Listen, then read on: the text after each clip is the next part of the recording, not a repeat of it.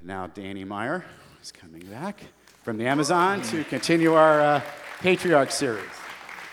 Good morning.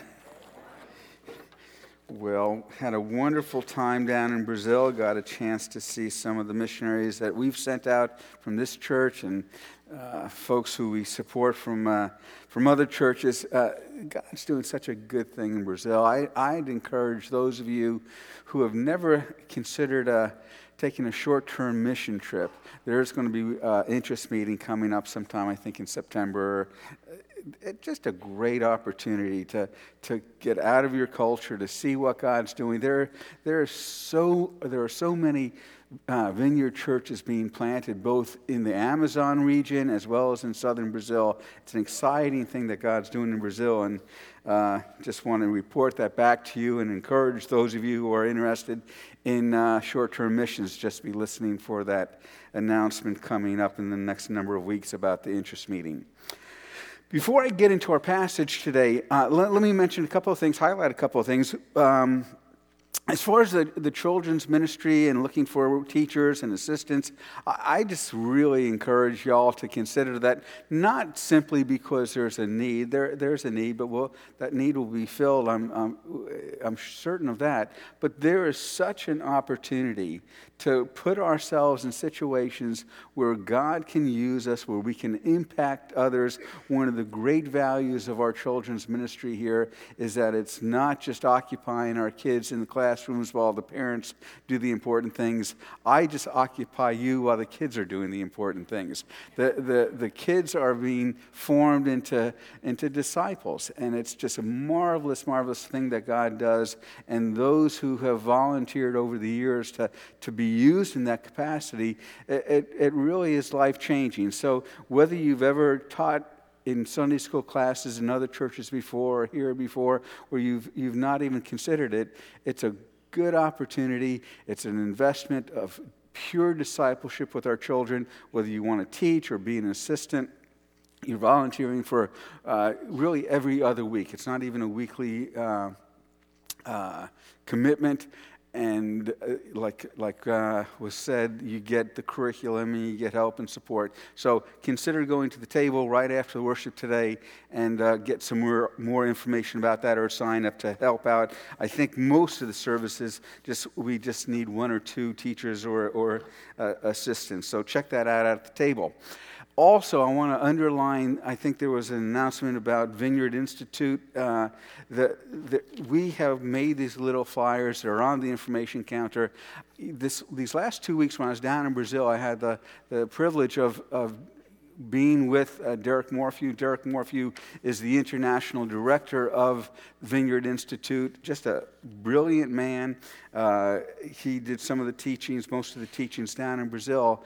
And it just reminded me of what a great opportunity uh, we have here in the Vineyard. It's really, a, the Vineyard Institute is real international now, wonderful classes. In fact, for those who have undergraduate degrees, you can get your master's degree now through Vineyard Institute. But even those who have uh, who, who are just wanting to take a, a one class at a time and just grow in your biblical knowledge and foundation, the classes are absolutely terrific.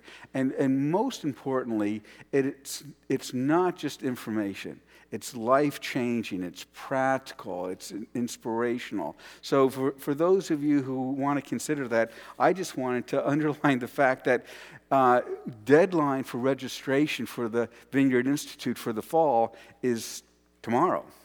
So if you are interested, grab one of these off the information counter, go online tonight after the picnic, of course, and register uh, for it. It's, it's not only economically feasible, but it, the classes are. Uh, most of them are taught either by seminary uh, professors or individuals who have been f- seminary professors. Uh, wonderful classes, but very down to earth. So consider the Vineyard Institute. Okay, we are in a series in uh, mostly in Genesis, looking at the life of the patriarchs Abraham, Isaac, and Jacob. So let's let's go ahead and pray and ask God to be with us today. Father, I just thank you for this series. I, have so enjoyed it. I've enjoyed both when I've been listening and when I've been preparing. Uh, Father, I, I ask that you would meet us here today.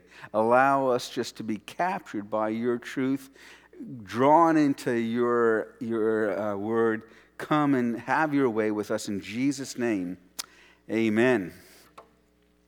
So, we have been looking at the patriarchs. The patriarchs are Abraham, Isaac, and Jacob. They're sort of the models of, of faith. And we have just a marvelous opportunity to look at their lives, how God related to, to these, these foundational individuals in, in this faith walk that we also embrace, and, and learn from their lives.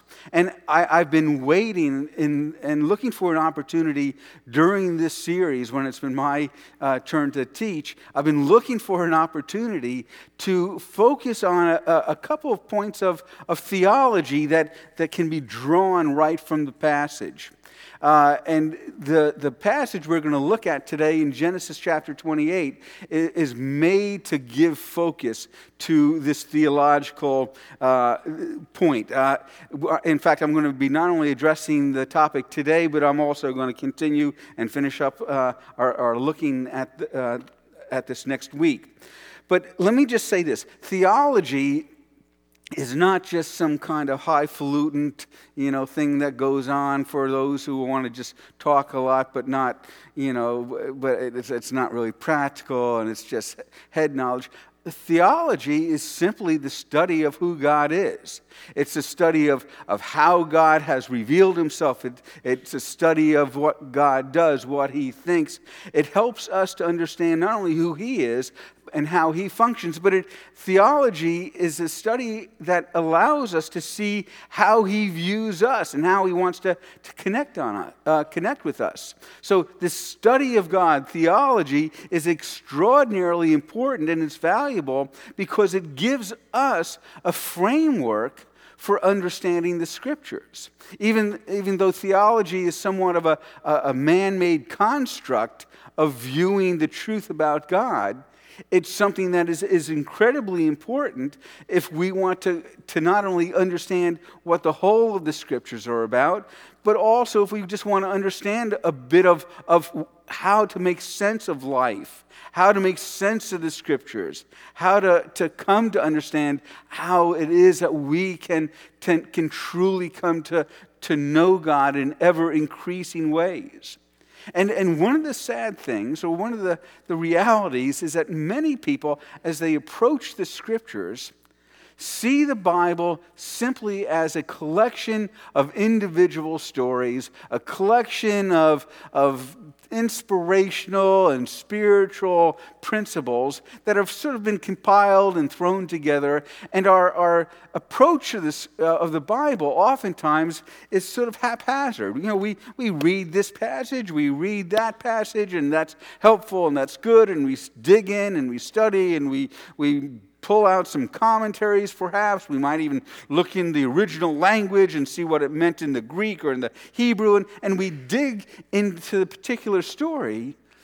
But what theology does is it allows us to, to back up and see the scriptures in a, in a holistic way to see themes in the, in the scriptures. So, theology has broken up our understanding of who God is in, in different areas. You know, there's the theology of the cross, as a, and look at the, the, the theme of, of, of the cross of Christ through the scriptures. There's theology, the theology of creation, the theology of grace, theology, you look at the theology of, of sin, Christology, the, the theology and truth of who Jesus is theology of the end times, theology of the Holy Spirit. It's just ways to, to view God in, in, in, uh, in broad threads and themes through the scriptures.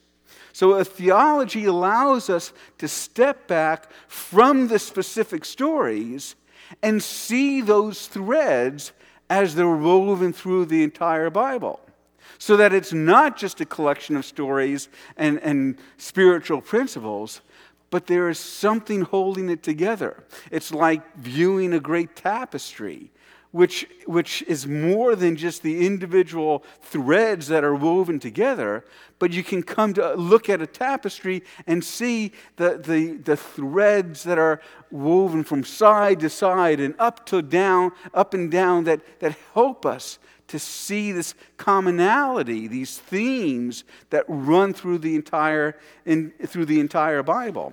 So today, I want us to, to look at, at a couple of points of theology that I think will be extraordinarily helpful as we look at the life of the patriarchs, as we look at our lives, and as we look at the scriptures as a whole. I remember when I was, when I was a kid, my mother, from time to time, much to my chagrin, quite frankly, uh, would take me to art museums.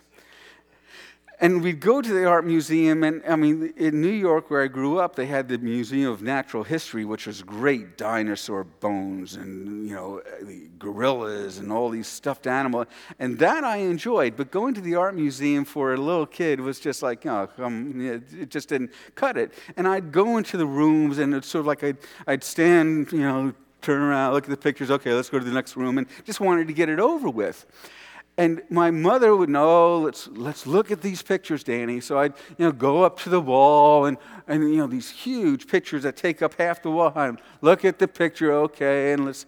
And my mother would know, I want you to look at it, but now I want you to back up, Danny, and stand on, on the other side of the room and, and look, at, look at the picture from, from a distance.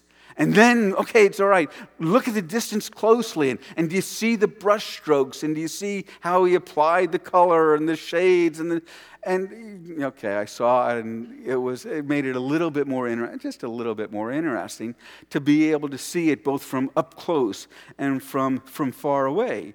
There, there, I understood that what she was trying to show me is that there was value in looking at things from a variety of, of perspectives. And that's, again, that's what theology allows us to do. Theology allows us to not just view the scriptures in depth in, the, in one little passage, but theology allows us to step back and look at themes in our study of who God is, what He's done, how He functions. You know, uh, put that first picture up on the screen. Here, here's a, a, picture. Actually, this is a rather famous picture. I'm sure you all recognize. Well, actually, it's just a little bit of a, a famous picture. But if you, if you look at it like this, you know, you could, it's not the greatest picture, but you could see the different colors and, you know, shades, and you see the brush strokes. But unless you back off, throw the second picture up, Laurie, you back off, and then you can say, oh, okay, that's a section of this, this it's a self portrait of, of Van Gogh. You could, you could see it. So there's, there's value in looking up close. There's something to be seen when you see the, the individual ways and colors that the, the artist looked at, just as there's value in digging into one little passage, one little verse, one word in a, in a text. But unless we, from time to time, back off and look at the scriptures and the overarching themes and, and the, the threads that run through them, we miss some of the value and some of the impact that the, the Bible should have in our lives. You know, if someone asked me about my life, you know, tell me about yourself. I, I, could tell them stories. I could, you know, say, well, you know, I remember my first day of kindergarten, cried the whole day, and the second day I cried most of the day too, and I think I cried most of that week. I could tell them the story about my first day of kindergarten. I could bounce over and say, and, and I remember when I was probably about 12, my family took a vacation to Maine. I'll tell you the story about our vacation to Maine. And, and uh, oh, let me tell you a story about uh, when Penny and I got married. We got married in, in Lubbock, Texas, because that's where she was from. And I can tell you the story about our wedding. And then, oh, I'll tell you the story about when JT had his first, got his first bicycle. And, and I could tell you stories, and that would give you some, some information about me. And eventually you would sort of formulate a picture and an understanding of, of who I am. But far better if when you wanted to get to know me and asked me about myself, is I would, I would look at themes in my life. I could tell you this story about, uh, about my family and my marriage and, and what that's been like. I could, could step back and tell you the story about my childhood and growing up around New York City and, and what my family was like. I could tell you the story eh, from the perspective and following the thread of, of, of my call into ministry and, and what the ups and downs of, of ministry in my life. And it would be far more valuable, probably, rather than just sharing individual stories, into looking for these themes, approaching my life uh, uh, following these threads. And that's, that's what we're talking about when we're talking about approaching the, the scriptures and understanding theology. We're talking about understanding who God is as we follow themes and threads through the scriptures. And as I said, there are many different threads, many different themes of theology, if you will, that will, would help us to do this. So that, that's the value of, of looking at the scriptures from that, that distance, from backing off, it, it, gives us perspective that we can't get simply by looking at it verse by verse or chapter by chapter. That's important, don't get me wrong. It's important to dig in, but it's also important to back off. So today we're going to begin by looking at two threads or themes of theology that, I think will help us to not only understand the scriptures as a whole, will help us to see the life of the patriarchs in, from, a, from a bit of a different perspective. These two themes, these two threads, also, I, I think, will, will come to see, and, and in fact, are the sort of foundational to understanding the entire, the entire scriptures. And the, the first theology is the theology of the kingdom. And let me just simply say this, and we've talked about the kingdom of God frequently here in the church. The reason being is that it's one of the, the key themes of the Bible, is coming to understand who Christ is and the fact that he is, he is the King of kings, that his desire is to establish his kingdom here on earth as it's established in heaven. The kingdom of God, simply put, is God's reign and God's rule, His right to bring His purposes and His plans from heaven to earth. So when we talk about the kingdom of God, we're not talking about a, a location, we're not talking about a place, we're not talking about something in the future. When we talk about the kingdom of God, when the Bible uses that phrase, the kingdom of God, sometimes it, the kingdom of heaven, it's talking about God's reign and rule. Whether we're, we're looking at it as it applies to an individual's life, God's reign and rule and, and sovereign role in our lives individually, or the kingdom of God as it applies to the, the entire earth. But the kingdom of God, this thread, as I said earlier, runs from the very beginning of the scriptures to the end. It runs, this thread runs from, from one side to the other and up and down. It's what holds the entire Bible, every story, every spiritual principle that we can read about. It's what holds it together. And we'll see a little bit of that today and next week. But the, the, the, second thread, the second point of theology that we'll look at, which, which sort of flows out of this concept of God's kingdom coming and impacting this earth, God's reign and God's rule permeating the earth, His will being done here on earth as it's being done in heaven. The second theological focus that I want to look at today is a theology of the incarnation, incarnational theology. And incarna- the, the word incarnation uh, simply means in, in flesh, in the flesh. And it speaks specifically, uh, especially, of Christ, the Son of God stepping off the throne of heaven and, and becoming human, taking on human form, becoming flesh. That God drew near, God drew close. When I was in Brazil, the word for, for that you use for meat is carne, incarnation, in the flesh. When you go into a restaurant, they'll say you, you want frango, you want, you want chicken. And it's a no, no, no, no. Carne, I want meat. Give me flesh. I want know, put animals in my gut. That, that's, that's what it's talking about. And the, this, this incarnational theology, sorry to all vegetarians and vegans here, this incarnational theology is the, the, the focus on seeing this thread throughout Scripture of God drawing near, not just, not just when Christ came and was born and lived here on earth, but various other incarnations and pre incarnations of God drawing near, God coming close, God coming from heaven to earth and coming to us. So, this, this theology of the kingdom of God which is, speaks to God's reign and rule permeating this earth, not just being established in heaven. This, this notion of God wanting to sovereignly bring his will and his purposes to earth, that's kingdom theology, and it's what holds the scriptures together. This incarnational theology speaks of God actually becoming human, becoming flesh, dwelling among us.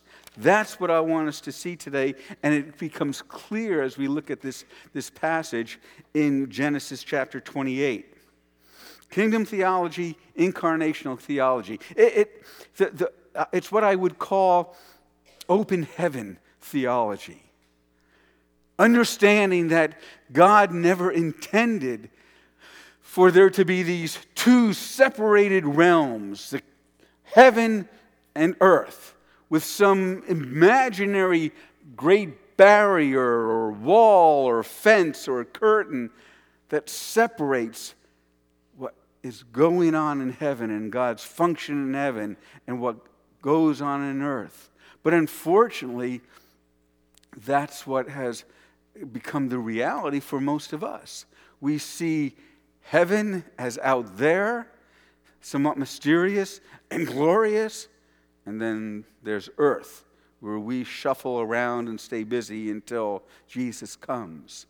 But God's intention has always been for an open heaven where there is, there is not this divide, there's not this, this separation where the, the reality of his kingdom and his will, which is being done in heaven, is permeating this earth. Where we, as, as his creatures, are able to take handfuls of heaven while we walk firmly on the, on, on, in this earth. We can take handfuls of heaven, handfuls of his purposes, handfuls of his will and his, his desires, and bring it from heaven to earth. Open heaven. The kingdom of God coming incarnational reality that Christ can come and touch this earth in us and to us and through us. So today we're looking at, at Genesis chapter 28. Let's go ahead and jump into that passage. This is about Jacob. We have Abraham, and Abraham had his son Isaac, and Isaac had his son Jacob. It says in verse 11 when he, when Jacob reached a certain place, he stopped for the night because the sun had set. And taking one of the stones there, he put it under his head and lay down to sleep. This, I take it, was before, uh, you know, memory foam pillows and, you know, uh, sleep number beds. So, you know, what, what number is that rock? It's a, it's a hard. Putting that aside. Okay, so he, he, he goes, he's tired, he's been traveling, takes a rock, puts it under his head, and he had a dream in which he saw a stairway resting on earth with its top reaching to heaven, and the angels of God, literally the messengers of God, were ascending and descending on it. I mean, there's a picture in this dream uh, of open heaven where, the, where God's messengers and God's words and purposes were just flowing between heaven and earth and between earth and heaven. There was, there was open heaven. The kingdom was slicing into this earth. And there above stood the Lord. And he said, I am the Lord, the God of your father Abraham, Jacob's grandfather, and the God of your father Isaac, and I will give you and your descendants the land on which you are lying.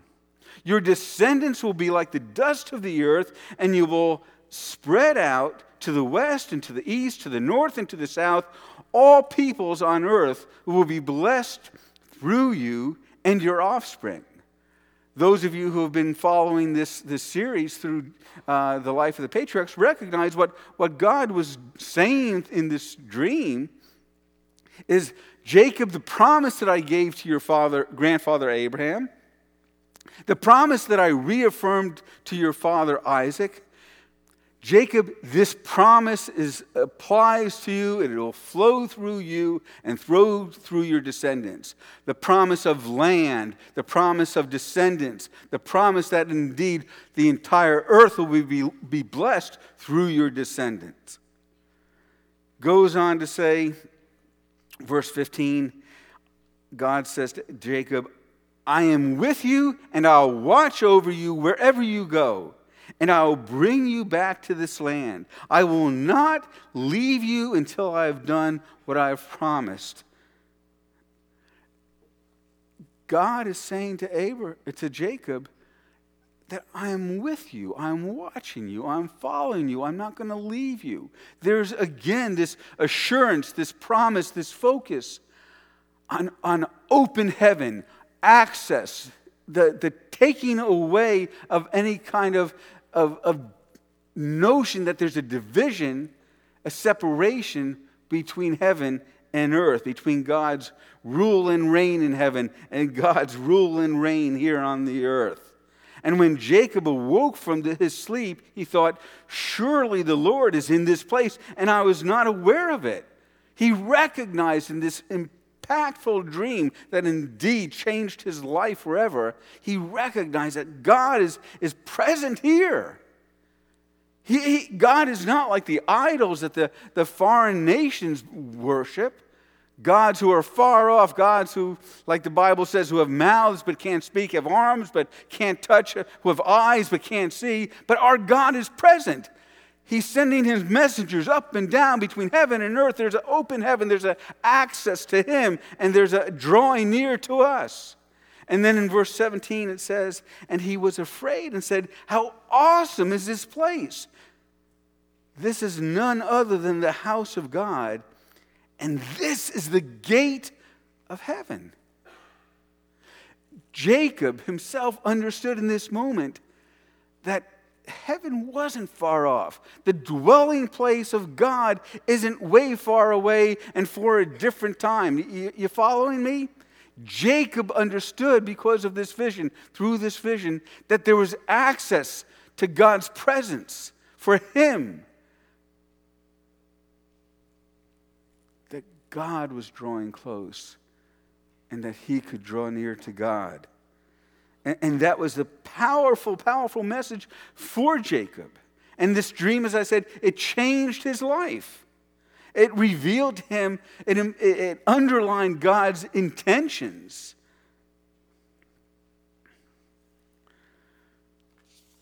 And this reality of open heaven, this reality of a kingdom, the reign of God, the rule of God, was, as we'll see, wasn't just for Abraham and then Isaac and Jacob. This is a, a thread, this is a theme of the scriptures from beginning to end. But stepping back from this one story with Jacob, I want us to see this. I want us to see this, this open heaven theme with, with all the patriarchs. We, we recognize as we study this, their lives over the last number of months each one of those patriarchs, each Abraham, Isaac, Jacob, model for us this intentional desire that God has to draw near to his people. There are examples of this, this faith walk, a walk, a, a journey that should be marked by, by open heaven, by moments where we see God coming close, taking hold of our lives, moments where we are just drawn and, and ushered right into his presence and sense his presence and can respond to his presence. A life that is salted with examples of, of God coming and, and establishing his reign and his rule, his purposes, his plans, his intentions in the lives of his people here on earth. Times where,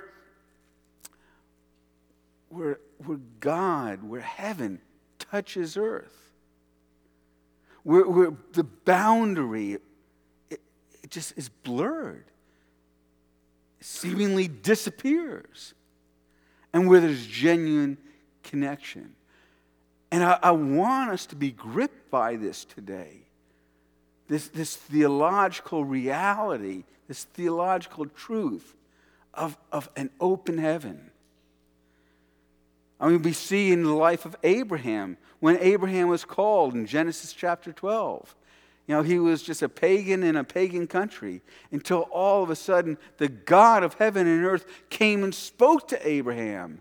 Said, I, I want you to, to come and, and to go and to follow me into a, into a land, and I want you to follow me on a journey that you don't even know where it's headed. But all of a sudden, if you will, heaven opened up, and God began to speak to this man, Abraham. And in that moment, that certainly changed Abraham's life, and he probably thought, My word, God is not far off. This God who, who was vague and, and so distant and so, so hard to, to know, he speaks, he draws near. He calls me to draw near to him. It marked Abraham's life. We see the same thing in Genesis chapter 15. God grabbing Abraham again and speaking to him. And we see God wanting Isaac, Abraham's son, to have this, this understanding, this reality that there's not this thick curtain between heaven and hell, this high wall that, that separates us. But with Isaac as well, there were moments in Isaac's life where the reality of the kingdom slashing into earth, the reality of the, the open heaven between heaven and earth, gripped Isaac and changed his life.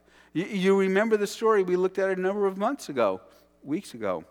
We looked at it a while ago, where, where Isaac was taken by Abraham off because God had told Abraham to take this son of promise, Isaac, and sacrifice him as a living sacrifice.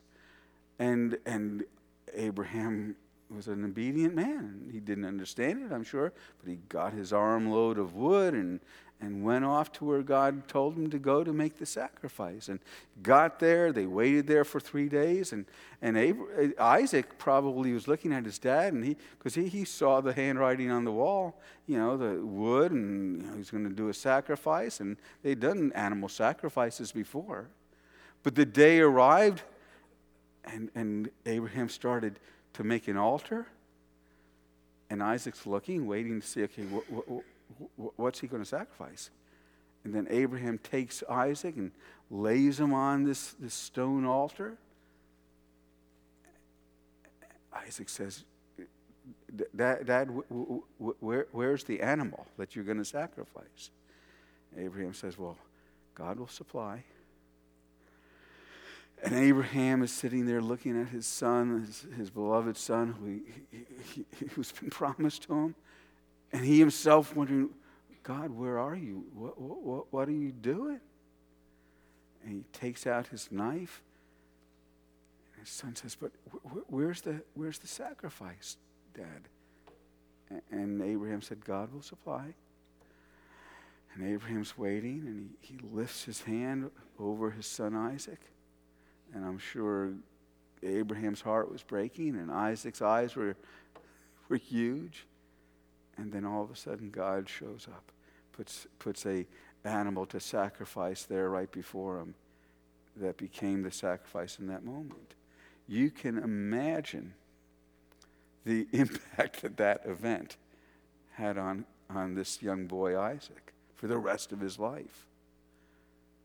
That God is able to draw near. God comes close. God saw me.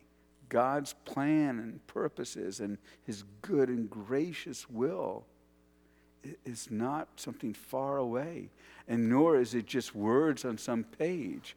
But the, the, grace and the mercy and the goodness of his kingdom reign came and touched from heaven to earth.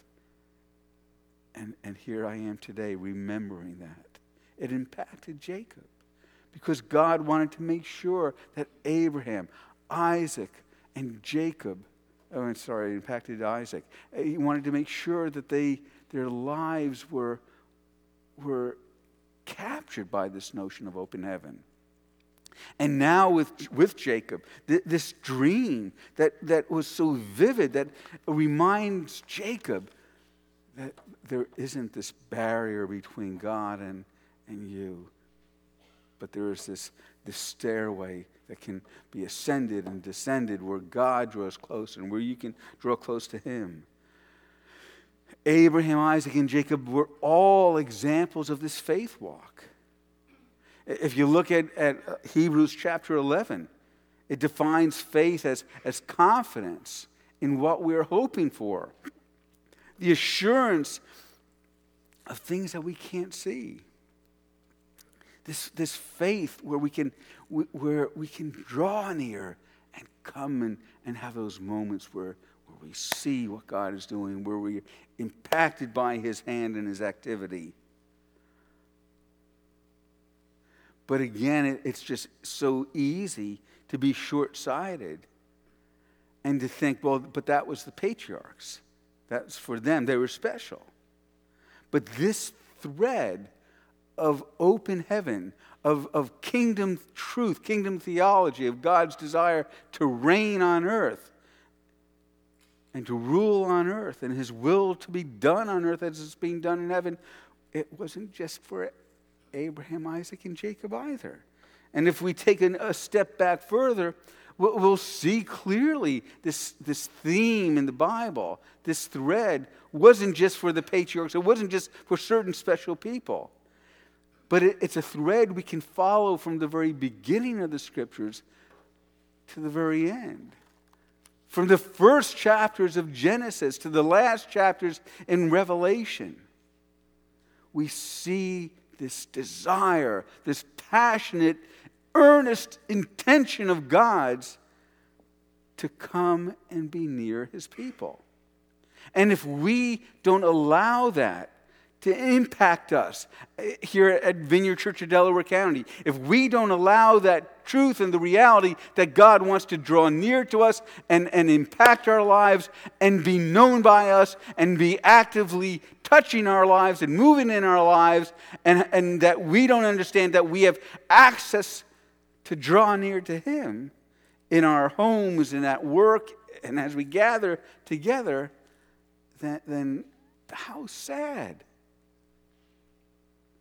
because that's the intention of God. Revealed through every story, every individual passage, we see the evidence of that thread of God's kingdom coming. In the first couple of chapters of, of Genesis, we read about how God walked with Adam and Eve in the garden. That's how it was intended. That was why the Garden of Eden was perfect and wonderful because God was present here on earth with his children, with his creation. And then in chapter 3, we see that intentional availability, that open heaven interrupted. And because of sin that came in the world, all of a sudden, we see this evidence of a, of a, a, a tearing, a breaking of that intimacy, a breaking of that accessibility. And it wasn't just on God's part. In fact, it was initiated by Adam and Eve. What, what does the Bible say in Genesis chapter 3? As God came and was walking in the garden in the cool of the day, and what did Adam and Eve do? They hid. That, that when as sin entered the world, what broke?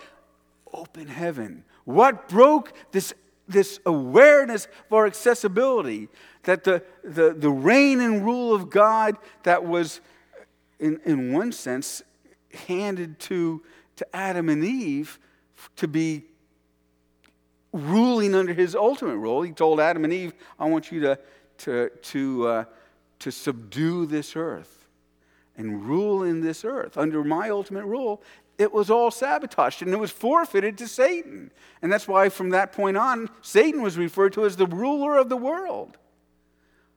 Open heaven was interrupted, is disrupted. The reign was forfeited. And God put man outside the, outside the garden. And what we need to realize is that all that we read in the Bible, from Genesis chapter 3 to, to Revelation chapter 22, is the intentional rescue mission that God Himself instituted to reestablish open heaven. Every story that you read is woven together with this thread of how God is reestablishing his reign and his rule. Every story that we read, Old Testament and New Testament, is held together by this thread, this, this theme of the kingdom of God, the reign and rule of God re- being reestablished on this earth. It's the overarching theme of the Bible, this concept of, of the kingdom of God. It holds all things together. And it's, it's the key foundational theology that helps us to understand everything in the scriptures and helps us understand the reality of just who God is and how he wants to relate to us. God has always wanted open heaven. It was the reality in Genesis chapter 1. It will be the full reality in Revelation chapter 22. And all that's taking place between those chapters is this earnest, desperate desire for God to convince us and to reestablish this, this experiential understanding that the walls are being taken down, that there's this un, that the, the, the, the ability to experience his presence is, is being reestablished. And let me just say this the, the greatest, I've alluded to this before, but I, the, the greatest threat to the church, to, to this church and any church, is not liberal theology. The greatest threat to the church, though that's a threat, the greatest threat to the church isn't that liberal media, the, you know, the, the liberalization of the culture. That's not the greatest threat to the church.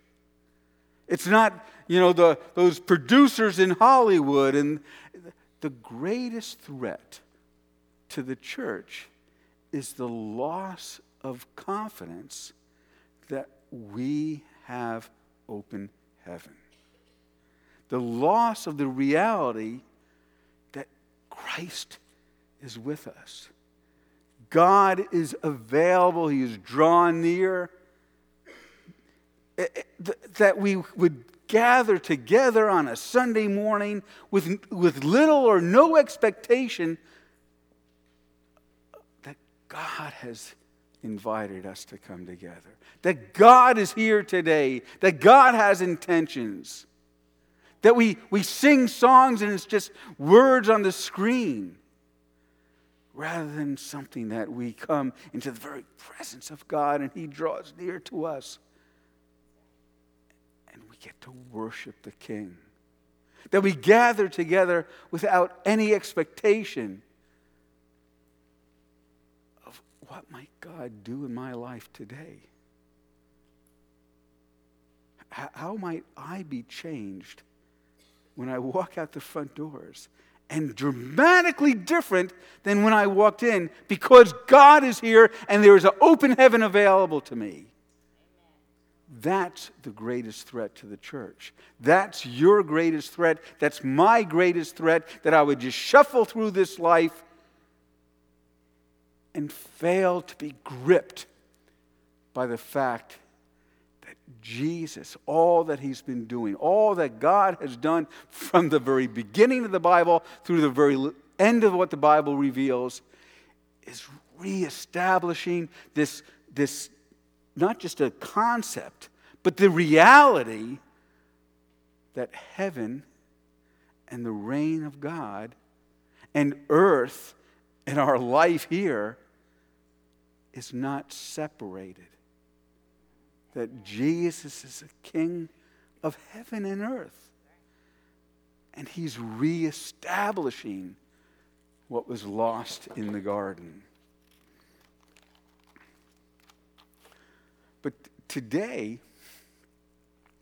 we're going to talk a little bit more about this next week, so be, be sure to come. But today, we would really be foolish, it would be amiss if we ended just with, with this concept and, and didn't take a little bit a little bit of time to, to practically talk about how can we maintain and enjoy these moments of open heaven. How can we learn to, to recognize them quickly? And, and in fact how can we even enhance the likelihood that they will occur more frequently all of which are possible and, and i just want to finish by making two two points before we, we have time of ministry. There are two things that we can do if we want to learn to recognize them more quickly, if we want to even usher them in more frequently. Two things. First is to establish reminders in our life of this reality, of this truth. Let's finish the, this chapter. Listen to what, what it says. Verse 18 Early the next morning, Jacob took the stone that he had placed under his head and he set it up as a pillar and he poured oil, oil on top of it and he called the place Bethel, though the city used to be called Luz. Then Jacob made a vow saying, If God will be with me and will watch over me on this journey that I'm taking and will give me food to eat and clothes to wear so that I can return safely to my father's household, then the Lord will be my God. And this stone that, he, uh, that I have set up as a pillar will be God's house. And of all that you give me, uh, I will give you a tenth. What, what Jacob did is he set up, the, the, he took his pillow and he used it as a stone of remembrance that Israel would be reminded, and eventually building around it, would be reminded that God draws near to us. God sees what you're going through. God knows your situations. God understands you, and He wants to walk with you, and He wants to watch over you, and He wants to lead you and guide you in this journey, that you're not alone. He wanted it to be remembered. And if we want to, if we want to, to walk more aware of this open heaven, we need to be putting reminders in our lives. I mean, one of the things that I've done for years and years and years is on a regular basis, there are a number of, of individuals, a number of guys that I just meet with regularly. You know, some every month, some every other month. But it's, it's, it's regular because I know that these individuals are going to help me to, to get my eyes off of my circumstances. They're going to help me and they're going to ask questions of, in my li- of my life about what's happening and help me to get my distracted eyes refocused that God is here and God is available and God is at work. And they help me look to see that. Very valuable. Are there individuals in your life that you have set up to provide that kind of regular reminder? the, the spiritual disciplines.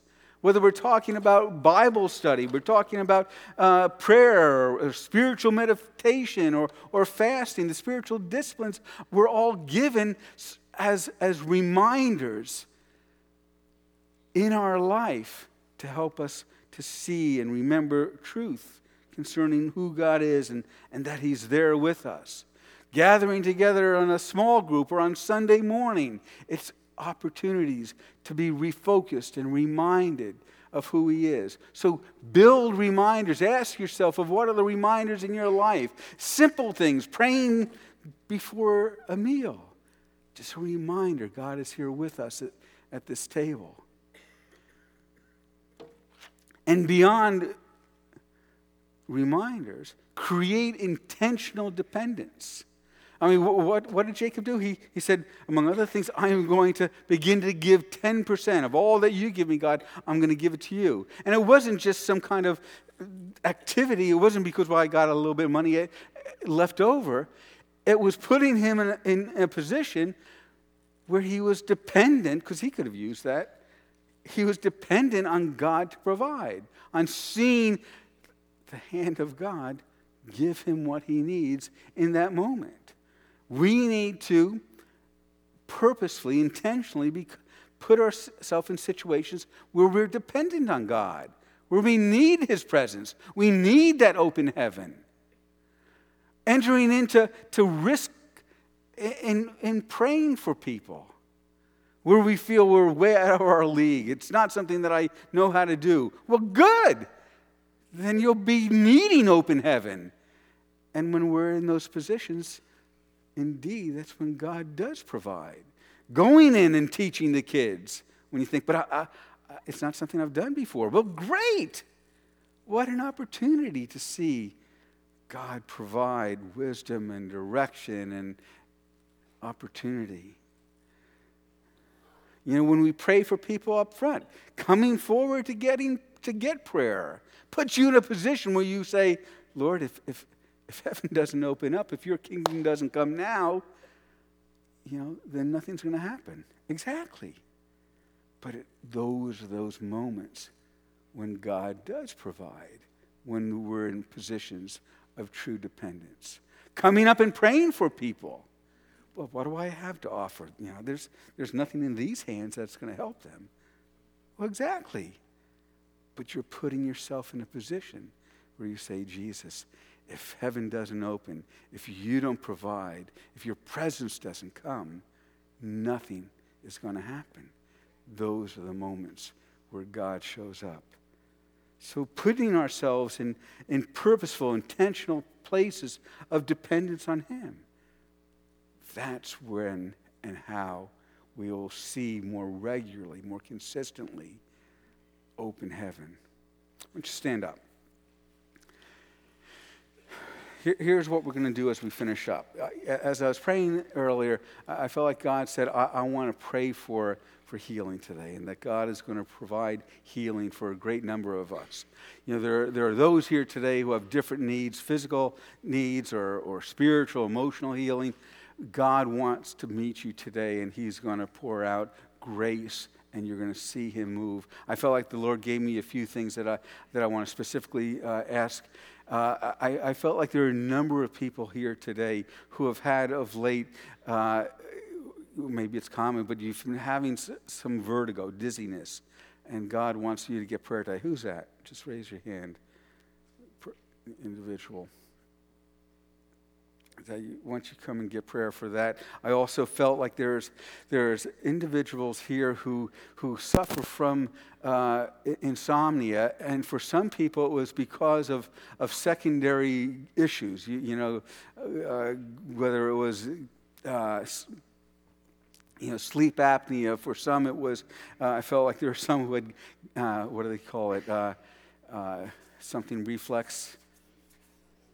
What's it called? Yeah, acid reflux disease, and it just keeps you awake at night. Uh, but there are a number of people for, who don't have any reason, who just have, suffer from insomnia. Who's that? Just raise your hands. Uh, I want you to come forward tonight because I think God wants to, to come and be present and bring healing there. I, I believe there are individuals here who are dealing with various gastrointestinal problems. Some are chronic and some are more just of late. Who's that? Raise your hand uh, irritable bowel syndrome and Crohn's and uh, uh, uh, whatever the others are called. But I, you know, d- definitely come forward if, you, if you're having gastrointestinal problems.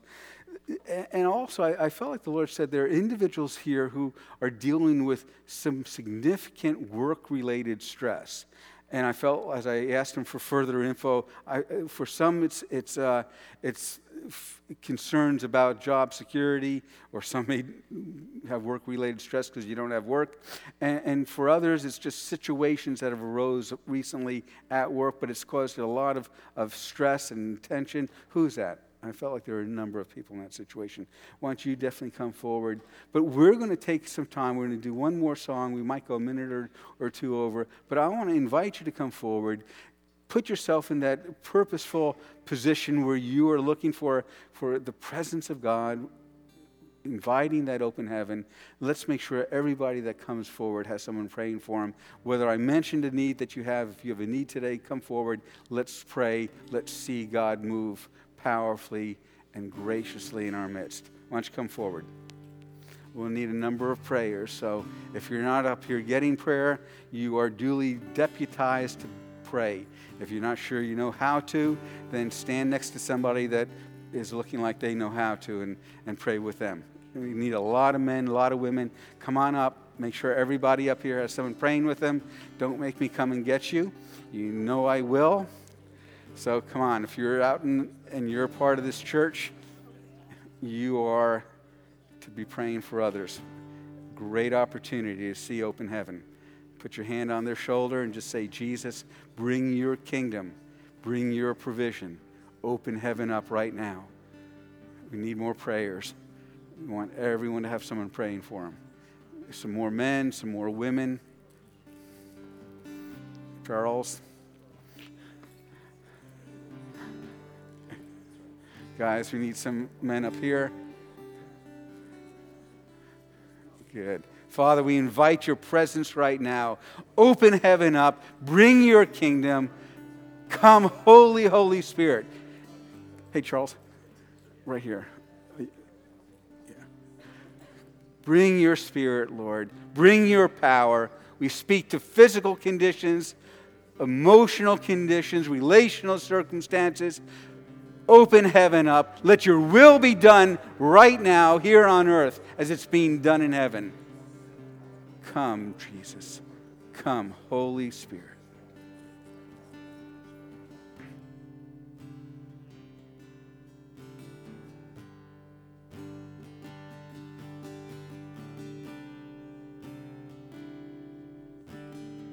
There's no place I'd rather be. There's no place I'd rather be. There's no place I'd rather be. But here in your love, here in your love. There's no place I'd rather be. There's no place I'd rather be. There's no place I'd rather be. But here in your love, here in your love set a fire down in my soul. I can't contain that I can't control. I want more of you, Lord. I want more of you, Lord. To set a fire down in my soul. I can't contain that I can't control. I want more of you, Father, that's our prayer. That's our desire right now. Open heaven up, Lord. We want all that you have for us. Let your kingdom power, authority, healing, and presence come. We just speak to the diseases, we speak to the conditions. We just tell them to go. Jesus, even as you looked at blind eyes and you told the eyes to be open, ears to be open, we just come with the authority you've given us and speak healing. Rest at night. We say to insomnia, no more. Open heaven up. Give us eyes to see. Just that reconnection between heaven and earth. Remind us throughout the day that the walls are coming down, the separation and the division is no more. Come, Holy Spirit. bring your kingdom into our lives, into our bodies, into our families, into our workplace. In Jesus' name, amen.